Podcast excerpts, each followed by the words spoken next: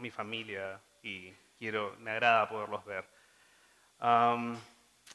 hoy día pensaba en la, en la mañana y el cómo, cómo poder estar aquí con ustedes. Yo no soy un predicador, entonces por tanto es como, no me es tan fácil estar parado aquí, ese es uno. Dos, no me siento, pero sobre todo es como no me siento digno de poder traerles la palabra de Dios a ustedes. Eso no me quita responsabilidad y eso no me quita el corazón que, a pesar de que no quiero estar aquí, deseo que Dios ponga eso en mi corazón de estar aquí delante de ustedes y poderles traer la palabra de Dios. Entonces tenía todo esto en mente y pasé por tres días, dos días completos de tener hipo. Nunca había tenido más de diez minutos de hipo, pero Anteayer y ayer tenía hipo todo el día y era incómodo, frustrante, porque no podía leer mi texto, no podía concentrarme porque cada vez que leía saltaba una línea arriba. Entonces mi idea era como A, B, C, D, E y regresaba a A y decía, ok, no estoy entendiendo lo que estoy diciendo, entonces era más difícil. Pero suena gracioso el hipo, pero es incómodo. Pero gracias a Dios, cada vez que es como Dios decía, yo no puedo más, mi hipo paraba, tenía dos horas en las que podía estudiar, terminaba, hipo otra vez. Ok, dice, estoy bien, voy a disfrutar de lo que Dios está haciendo con eso. Y bueno, quiero primero empezar orando y darle gracias a Dios porque no tengo hipo ahora y puedo compartir con ustedes lo que la palabra de Dios tiene para decirles. Ah, y para mí sobre todo. Entonces, eso, eso tenía en mente. Ah, Señor, te doy gracias, Padre, porque eres un Dios bueno. Te doy gracias, Señor, porque en las cosas pequeñas eres un Dios inmenso. Señor, quiero reconocer que soy tan pequeño y tú eres un Dios tan grande. Tienes tanta misericordia de mí. Señor, pido que tu evangelio sea relevante para mí ahora, que mi corazón sea transformado por la verdad, de que Jesús, el Dios mismo, vino a la tierra, Señor, para tomar mi lugar, mi lugar, Señor, de condenación y me puso en un lugar, Señor, que no me pertenecía, sino era tu gloria. Señor, y esa es la gloria que quiero ver y quiero disfrutar, Señor. Te doy gracias y te pido, Señor, que estas palabras que no, Señor, sé que no las sé manejar bien, sean para exaltar tu nombre, que tu propia palabra, Señor, y mi incapacidad, Señor, sea para darte gloria a ti. Señor, que cada persona aquí no se lleve un pedazo de Kenji, sino se lleve la gloria de Dios. Te doy gracias, Señor, en el nombre de Jesús. Amén este pasaje ha sido tremendamente bueno. Es un pasaje increíble porque es la oración de Jesús. Es Juan 17. Jesús ora durante todo este tiempo y está expresándole a sus amigos en medio de su dolor y su sufrimiento, el cual iba a ser entregado luego, darle gracias a Dios. Le quedaban pocas horas y pasa los últimos momentos orando a su Padre y no para Él, sino para los que han de venir, para quienes estamos hoy aquí y para los que aún no lo conocen. Y ese era, ese era el contexto de esta, de esta oración que tenía Jesús. Daniel eh, estuvo hablando hace tres semanas acerca de, empezaba la oración de Jesús, que Jesús hablaba acerca de su gloria. Matt la semana pasada fue hablando acerca de la oración de Jesús por los discípulos, por los discípulos en el mundo y lo que era opuesto a este mundo. Y esta contradicción y cómo iban a pasar sufrimiento y en medio de eso Dios iba a cuidarlos y iba a tenerlos como su remanente. Y ahora Jesús sigue esta oración y de alguna manera ahora nosotros vamos a hacer hoy, y les voy a pedir algo, por favor, todos tienen sus Biblias en la mano, y si no la tienen, por favor, pidan una, les voy a pedir porque vamos a seguir paso por paso cada versículo de, este pasaje. Entonces, quien no tiene, por favor, que pueda pedirlo. Y cuando vayamos avanzando se van a dar cuenta por qué. Entonces, esta conversación que tiene Jesús no la tiene con cualquiera. La oración de Jesús es la está teniendo con su Padre, con Dios. Entonces, eso a nosotros nos pone como no solamente como espectadores, lectores, sino como espectadores ahora de esta oración que está teniendo Jesús y su Padre no solamente por los que estaban en esa sala, en ese aposento, antes de ser entregado, sino estábamos nosotros hoy expectando lo que Dios tiene, orando para su iglesia, para ti y para mí hoy y para los que vendrán. Y no solamente oró por desde la cruz, sino que Él había hecho esto desde la eternidad hasta la eternidad. Su plan era regresarnos al lugar que Dios quería para nosotros. Y quiero por favor que vayamos al texto, es Juan 17, del 20 al 26. Juan 17, del 20 al 26. Ah, nosotros usamos la nueva traducción perdón, la nueva traducción internacional y los traductores pusieron un título pequeño encima, interesante, eh, que dice Jesús ora por todos los creyentes. Si lo tienen el texto va, está fallando, así que por favor si pueden tomar sus Biblias, vamos a tomar tiempo en, en sus Biblias. Va bien, perfecto. Entonces, la palabra de Dios dice, no, solo, no ruego solo por estos, ruego también por los que han de creer en mí, por el mensaje de ellos, para que todos sean uno. Padre, así como tú estás en mí y yo en ti, permite que ellos también estén en nosotros para que el mundo crea que tú me has enviado. Yo les he dado la gloria que me diste para que sean uno, así como nosotros somos uno yo en ellos y tú en mí. Permite que alcancen la perfección en la unidad y así el mundo reconozca que tú me enviaste y los que y los que y los has amado a ellos tal como me has amado a mí. Padre, quiero que los que me has dado estén conmigo donde yo estoy, que vean mi gloria, la gloria que me has dado porque me amaste desde antes de la creación del mundo. Padre justo, aunque el mundo no te conoce, yo sí te conozco, y estos reconocen que tú me enviaste.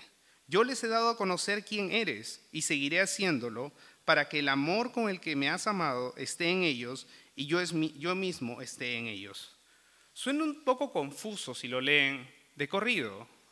Por eso les pedía que si ustedes pueden tomar tiempo con su propia Biblia, y si pueden ver la pantalla, y podamos seguir paso a paso ¿Qué es lo que Dios está diciendo? Y quiero que vayamos nuevamente al versículo 20. Y dice, no ruego solo por estos. ¿De quién está hablando? ¿Quiénes son estos de los que está hablando? Podemos ver que son estos doce mejores amigos, sus amigos, sus especiales, que estaban con él en este aposento antes de ser entregado. Y luego hay una palabra que dice ruego. Es decir, no solamente es una oración de pedido por algo que él quería, sino es una súplica porque no era su voluntad, sino era la voluntad de Dios. Pero es ruego también, o sea, no solamente es un ruego que se quedaba en ese momento, sino un adicional, un algo más, por los que han de creer en mí. ¿Quiénes son los que han de creer en Él? ¿Quiénes podían ser? Quiero que podamos ver que hay un mensaje para nosotros hoy estos que han de creer seríamos nosotros en este tiempo y también serían otras generaciones. Tal vez es familia, tal vez son amigos, tal vez son personas que aún no conocen a Dios. ¿Y cómo lo harán? Y la Biblia responde por el mensaje de ellos. Nuevamente hay un, propósito. ¿Con qué propósito sería?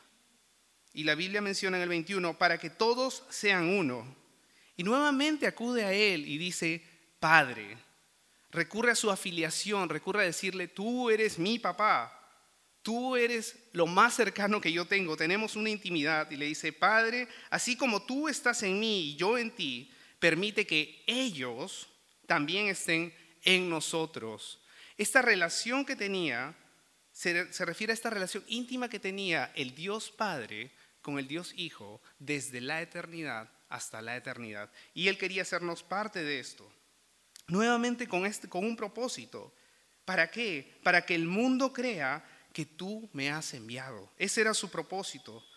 El propósito era esta unión que tenía el Padre y el Hijo. Quería replicarlo a sus amigos, pero también quería replicarlos para su iglesia, para nosotros hoy y para los que harán de venir. Y quiero volver al versículo 21, donde dice, para que todos sean uno. Ellos, ellos que creen, aquí hay un, un, tema de una distinción. Sí hay quienes creen y sí hay quienes no creen. Y estamos hablando, y este texto está hablando para los que creen. Y quiero detenerme y preguntarles, ¿qué es que todos sean uno? Cuando dice eso, ¿qué les viene a mente? ¿Qué es que sean uno?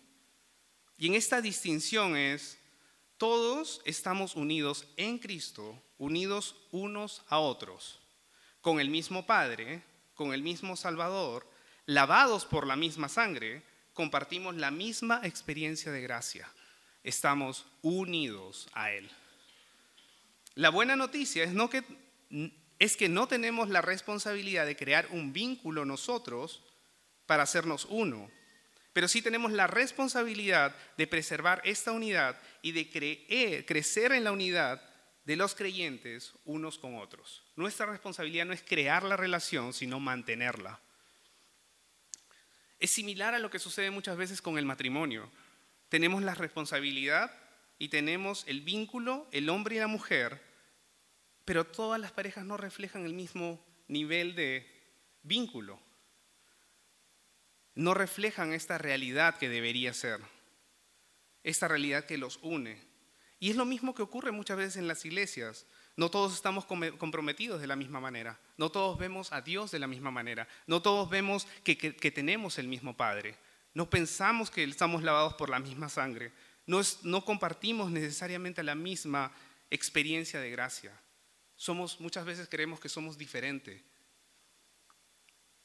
Y entonces en esto es como yo fui pensando y no se trata de si somos de diferente denominación o no. Estamos hablando de los que creen en Jesucristo como su Señor y Salvador. Y vamos al 22. Y el versículo 22 dice, yo, Jesús, tu Hijo, les he dado la gloria que me diste. Y nuevamente pregunto, ¿cuándo le dio esa gloria? ¿No la tenía Jesús desde el principio? La Biblia dice que la tenías, Dios se la dio desde el principio de la eternidad, que era antes de la cruz, antes de Belén, antes de la caída, antes del Edén. Era antes de toda la creación. ¿Con qué propósito le entrega la gloria Dios a Jesús? Y responde en el 22, para que sean uno, así como nosotros somos uno. Esta es la prueba de su gloria, que somos uno con Él. Eso es lo que el mundo necesita ver, que somos unidos en Él. Ahora somos unos, estamos unidos con un vínculo espiritual sumamente poderoso que nadie puede deshacer. Pero esa unidad debe ser cuidadosamente preservada. Es decir, se trabaja en cómo nos mantenemos unidos. Y me salta una serie de preguntas luego cuando voy leyendo el texto y es, ¿por qué Jesús menciona el tema de unidad? ¿Qué le preocupaba a él? ¿De qué nos debía advertir? ¿Por qué hablaba tanto de unidad si no eran sus doce amigos? ¿No estaban los cinco mil convertidos? ¿No era su iglesia la que estaba? ¿Por qué? ¿Por qué él tenía esa preocupación? Y creo que es la preocupación por las cosas que generan división y alejamiento entre los propios creyentes. ¿Qué es lo que nos hace diferentes del mundo? Muchas veces lo traemos nosotros entre hermanos y entre amigos. Características como el egoísmo, el orgullo, la arrogancia, todos los derivados que vienen de ahí, envidia, celos, terquedad, autopromoción, quiero ser mejor, quiero que me vean a mí. Incluso mientras nuestras, nuestras propias preferencias, no estamos de acuerdo con lo que está en esta iglesia, queremos otra, queremos diferente, queremos que sea un estilo diferente, música diferente, queremos que se acomode a nosotros. Pero Cristo comparte con nosotros su gloria la gloria es su humillación para que nosotros podamos ser uno. El honor que Dios nos concedió de sufrir lo que Jesús sufrió. Ese es el honor que nosotros tenemos. Si compartimos con Cristo la gloria de su humillación, el resultado será una sorprendente unidad entre nosotros. Si sufrimos lo que Cristo sufrió, vamos a estar unidos a Él. Y una vez que esto impacte en nuestras vidas, va a impactar en el mundo. Y quiero hacerles la pregunta de, ¿realmente queremos sufrir lo que sufrió Jesús? ¿Estamos dispuestos a eso?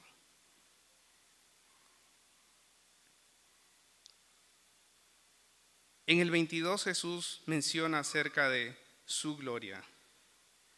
Y muchas veces pienso que usamos la palabra la gloria de Dios muy fácilmente. Es bien fácil decir, vamos a alabar o vamos a decir para la gloria de Dios. Ok, y yo me preguntaba, ¿qué es primero la palabra gloria? Y luego es, ¿qué es la gloria de Dios? Dice, la gloria de Dios muchas veces de verdad es como, siento que lo usamos demasiado libre. Bien sencillo, bien fácil de decir, lo usamos casi de manera tan común en nuestro lenguaje que finalmente es como nos preguntamos a nosotros qué es gloria y no sabemos qué es responder. Definamos gloria. Bueno, gloria es describir algo maravilloso. Gloria es el honor, admiración y prestigio que alguien consigue por haber hecho algo importante, algo bueno o extraordinario y que ha alcanzado un reconocimiento público. Eso es gloria. Ahora, ¿qué es la gloria de Dios? Y quiero por favor que, no, no quiero que vayan a buscar a sus Biblias porque vamos a demorar sino un poco más. Tengo mi top 4 en la Biblia de los lugares donde podemos encontrar la gloria de Dios y diferentes aspectos de esta gloria de Dios. Y en Lucas 2, 8 y 9 es el nacimiento de Jesús. No, no, lo, no lo tengo ahí, no se preocupen. Está bien. Este, es el nacimiento de Jesús. Jesús se revela, nace, o sea, viene, viene este mundo, viene el rey de, de los cielos aquí en forma de bebé, y la forma en la que aparece a las multitudes de alguna manera es, hay un rayo de luz y la gente se asombra. El esplendor de Dios se ve en la tierra y la gente se asusta. En Salmos 19.1 es diferente. El salmista habla acerca de la creación apunta a su creador. Cuán grande es Dios, dice, los cielos apuntan, los cielos anuncian la gloria de sus manos. La idea es que todo apunta a la realidad que la misma creación declara quién es su creador y cuán grande es. Declara, proclama su poder, su sabiduría, la obra hermosa de, un ser tan creativo y tan amoroso. En 1 Corintios 10:31 va más al tema de cómo Dios muestra su gloria y nosotros cómo somos agradecidos por lo que Él hace. Dice, todo lo que hagas, hazlo como para el Señor y no para los hombres. Y creo que el que más a mí me conmueve es Romanos 3:23, que conecta con el honor y poder de este Dios, al cual nosotros no estamos calificados y no podemos alcanzar por nuestras propias fuerzas. Esa gloria que nosotros no podemos alcanzar la tiene un ser supremo. Y por eso tiene gloria y nosotros no podemos acceder a él. La gloria de Dios sugiere su grandeza, su poder, su majestad, su esplendor, su santidad y mucho más. Jesús ora para los que Dios había escogido desde el principio, gocen de la gloria de Dios que lo une a Cristo. Esa es la unidad de la que está hablando y por la que está orando. Esta oración que tiene es para que podamos ver la gloria de Dios. Conocer a Dios no solamente es un conocimiento intelectual, Muchas veces decimos eso, pero que realmente es, lo que queremos ver es su gloria. Realmente tiene que ver con tener una experiencia con Él, haber compartido con Él. Si no es como no lo conocemos, haber vivido y probado de esa gloria, eso es conocer a Dios. La palabra gloria se refiere más a quién es Dios y quién soy yo en relación a Él. Y un ejemplo que, estuve, estaba buscando, y era en el lenguaje cotidiano, si vemos en la calle las estatuas, los monumentos, reflejan de alguna manera el honor de un personaje que hizo un logro. Es representado en esta figura, es exaltado por lo que fue y apunta a una representación física de esta persona. Vemos la figura y decimos, esta persona hizo tal realidad. Y en el lenguaje de la Biblia diríamos que representa la gloria de una persona. Nosotros no decimos, es el cumpleaños de Mark, es la gloria de Mark. No usamos ese lenguaje, no es común. Diríamos que estamos celebrando a Mark y Mark está mostrando quién es, pero no hablamos de su gloria. Tiene que ver con la reputación de la persona, tiene que ver con qué es lo que hizo. Y la Biblia dice que eso es la gloria de esta persona. La Biblia, en hebreo, gloria es kabob. Kabob tiene que ver con peso y peso tiene que ver con la importancia que tenían las cosas y, y la representatividad que tenía una persona. El kabob de una persona era su gloria. Imaginen la visita de un presidente muy famoso. ¿Cómo podemos ver la gloria de ese presidente en el común, o sea, si estuviera pasando por aquí? Diríamos que es por lo que lo precede. Veríamos una caravana de vehículos delante del policial, caravana para atrás, calles cerradas. No veríamos que está pasando él porque él no abre las ventanas de su carro para saludar, pero sabríamos que por lo que lo precede, él representa un algo y esa sería su gloria. ¿Cómo se sienten con eso cuando ven eso en la calle? No sé si alguna vez ustedes han visto algún político andar y los carros, los carros de seguridad andan delante de ustedes, los cierran y todo el mundo y pasan solamente ellos libres. ¿Sienten emocionados al verlo? ¿Sienten seguridad, inseguridad? ¿Sienten intimidados por esa, por esa representatividad de esa persona? Otro ejemplo sería cómo puedes medir el poder de un país o el poder de una persona. Y muchas veces es por el poder bélico que puede tener, por el armamento que puede tener. Si pudiéramos visitar un almacén de armas, tal vez de Estados Unidos, diríamos que tiene mucho poder. Y quien gobierna ese país diría, tiene mucho poder y representa a una potencia muy grande.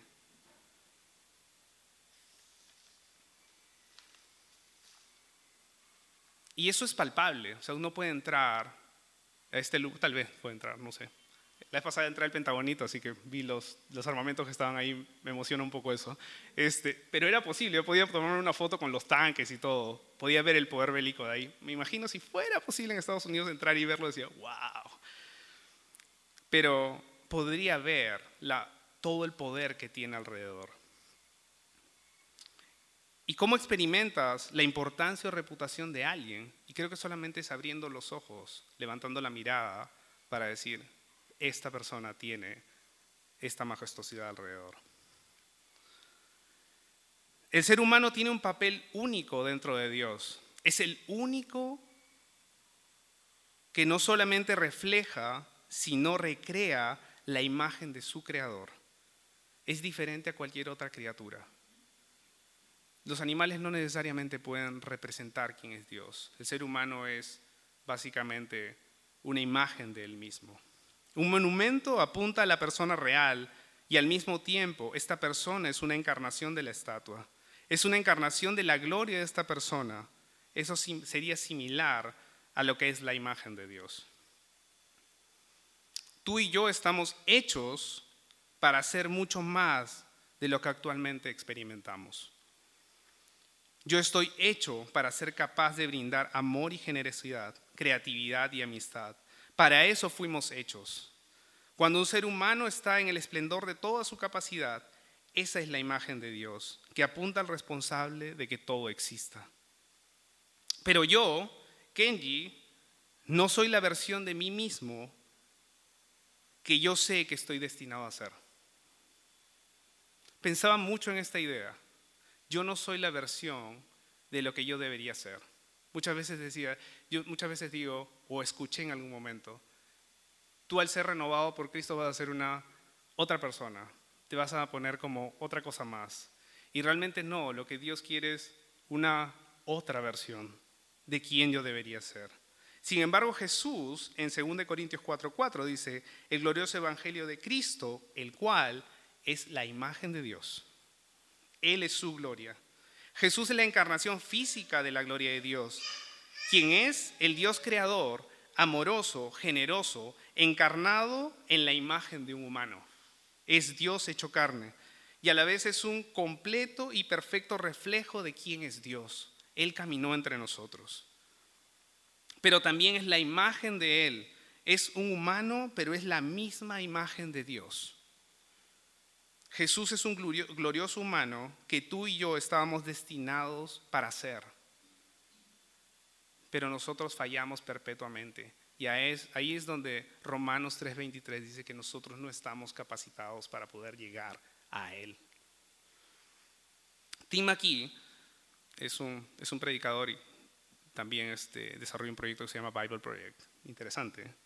Él dice, dice, y lo cito, para mí, Él es la versión de mí mismo que oro que algún día seré. Habla acerca de Jesús. Él es la mejor versión de mí que deseo con todo mi corazón, una vez y para siempre. Y lo sé porque Él está conmigo, como con ustedes, quienes lo han conocido y lo han de conocer. Jesús, Él es la versión, la mejor versión de mí mismo.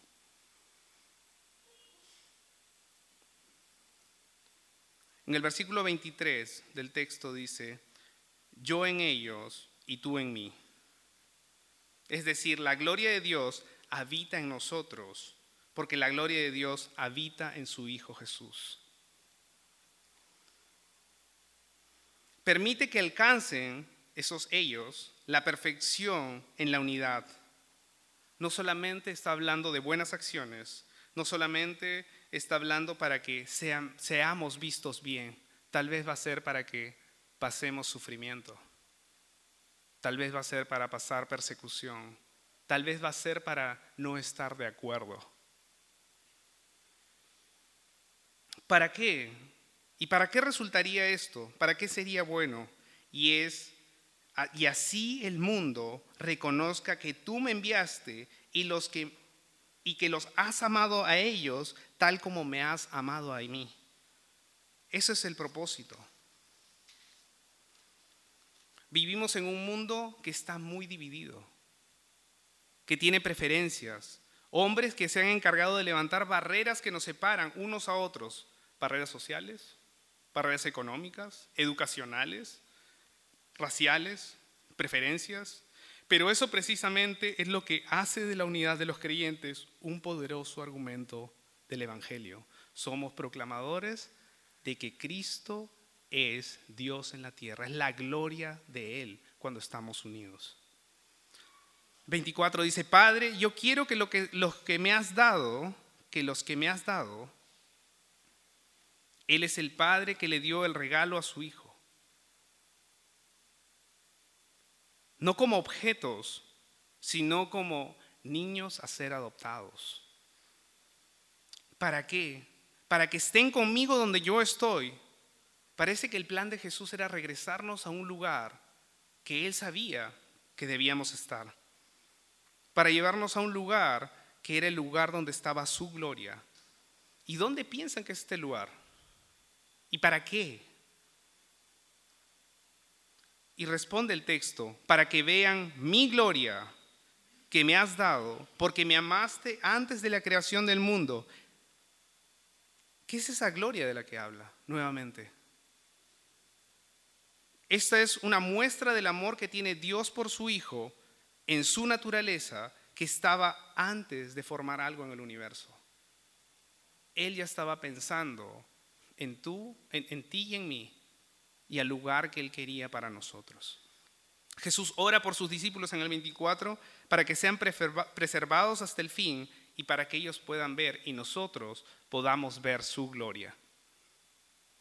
Jesús es consciente de que no solo será Él quien abandone el mundo, sino también aquellos que lo apoyan, estos amigos que estaban ahí, y nosotros, sus más cercanos amigos, partirían para participar con Él de su gloria.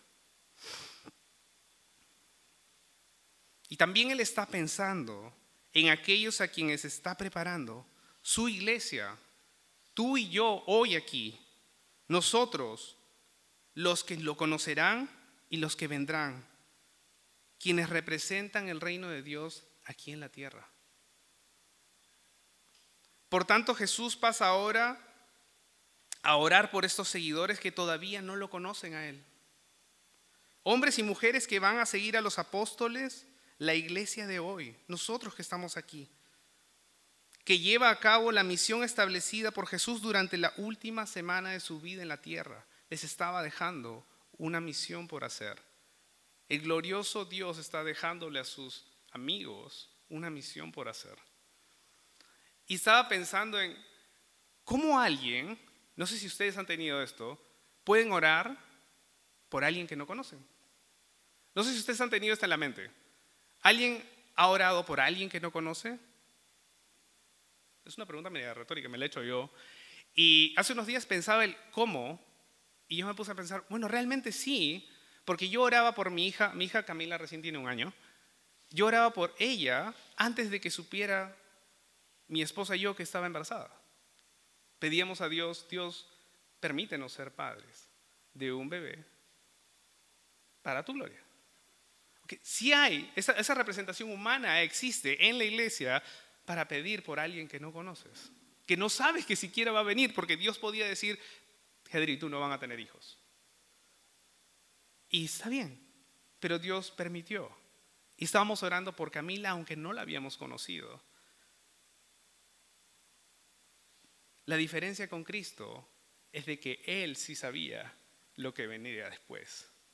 Nosotros, la próxima generación, los hijos de Camila, los hijos de, de Kiriat, la próxima generación, las siguientes generaciones. Jesús sí sabe, sí lo puede ver. Jesús lo que pide en primer lugar es que tengamos unidad y tengan unidad de ellos. Es lo que pide al Padre. Y quiero que podamos ver esa realidad.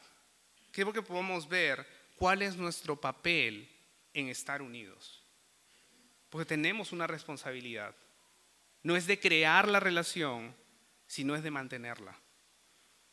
Esta unidad ha de basarse visiblemente en el amor, de modo que cuando el mundo nos vea o los vea, sepa de inmediato que representamos a nuestro Dios creador, a nuestro precioso Jesús aquí en la tierra.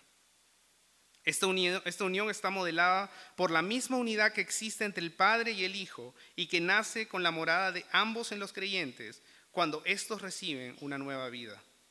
La esencia de esta petición no es que vayamos al cielo cuando partamos de este mundo. La petición y bendición de Jesús está pidiendo por nosotros es que podamos ver su gloria. Esa es la petición que quiere Jesús. Y el 25 dice, Padre justo, y apela a, otra, a otro nivel de su Padre. ¿Y por qué? Aunque el mundo, no el planeta Tierra, sino el sistema de valores que habíamos hablado la semana pasada, el sistema que está opuesto a Dios, no lo desea, aunque este mundo no te conoce, yo sí te conozco. Él da testimonio de eso.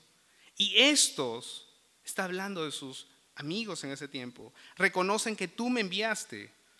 Yo les he dado a conocer y está hablando no solamente de un conocimiento intelectual, estamos hablando acerca de la relación que mantenía con ellos.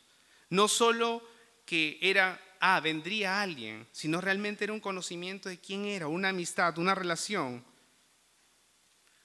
Que hay una obra sobrenatural de restablecer la relación del hombre con su creador. Yo les he dado a conocer quién eres y seguiré haciéndolo, dice el texto.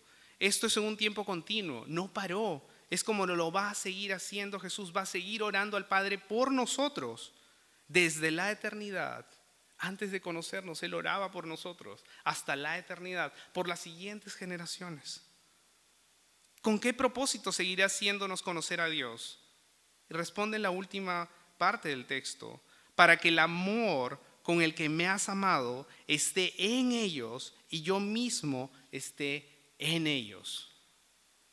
En cierta forma, la oración concluye como comienza, con la gloria de nuestro Señor Jesucristo, en los primeros versículos del, del, 17. La primera petición, Padre, glorifícame con la gloria que tuve contigo antes que el mundo fuese.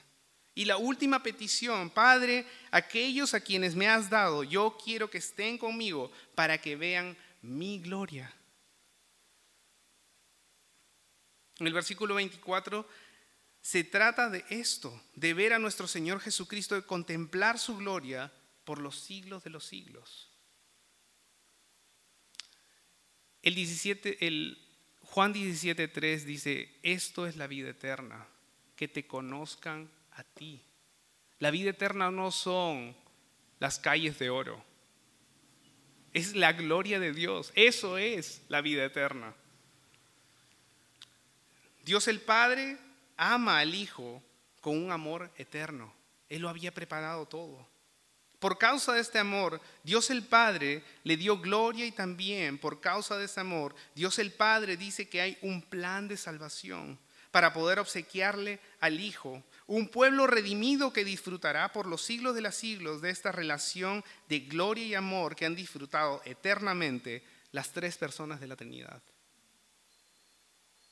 Yo quiero que ellos vean mi gloria. Está hablando también de nosotros que vean cómo tú me has amado.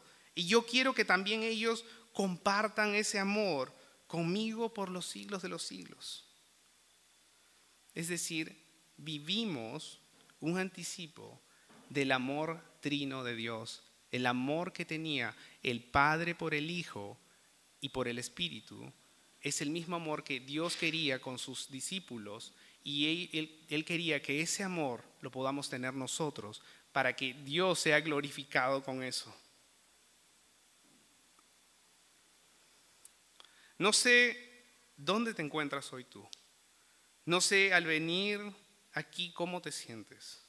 No sé si esto impacta tu vida de la realidad de la gloria de Dios. Pero te quiero animar. Tal vez hay algunas cosas que hiciste donde definitivamente no calificas y no califico a la, gloriosa versión de quién yo debería ser. El cómo te comportaste o cómo actuaste. ¿Dónde atentaste contra ti mismo? ¿Dónde te degradaste? ¿Dónde te deshonraste? Y esto también vino a afectar a otras personas. Tal vez había maneras en el que hubo oportunidades para ser el tipo de persona que sabes que Jesús había formado en ti. Tal vez teníamos esa oportunidad estas semanas, tal vez teníamos esa oportunidad hoy, haber sido las personas que Jesús quería que nosotros fuéramos.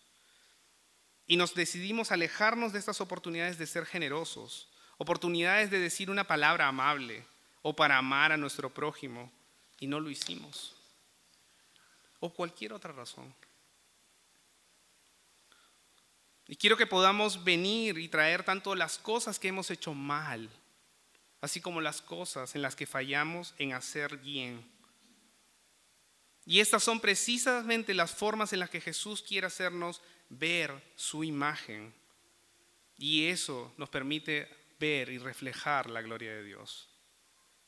En esta historia viene la imagen de Dios y toma en sí mismo toda la muerte y pecado y el mal que hemos contribuido al mundo y se entrega como aquella noche en Jerusalén nos permite abrumarlo, nos permite matarlo. Y esta es la historia de esperanza que tenemos en que este Dios de misericordia, esta hermosamente que tan generosa, que ha decidido compartir su universo con su creación y nos ha hecho probar de su gloria. Y quiero que salgamos aquí pensando en esto, en esta unidad de disfrutar esta gloria y así el mundo reconozca que tú me enviaste y los que has amado y que los has amado a ellos tal como me has amado a mí.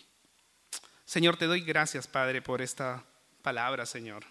Que podamos salir de aquí, Señor, amándonos unos a otros, sabiendo, Señor, que hemos probado de tu gloria.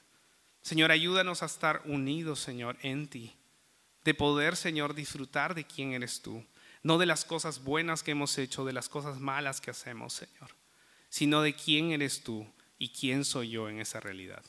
Señor, te doy gracias y te doy toda la gloria a ti. En el nombre de Jesús.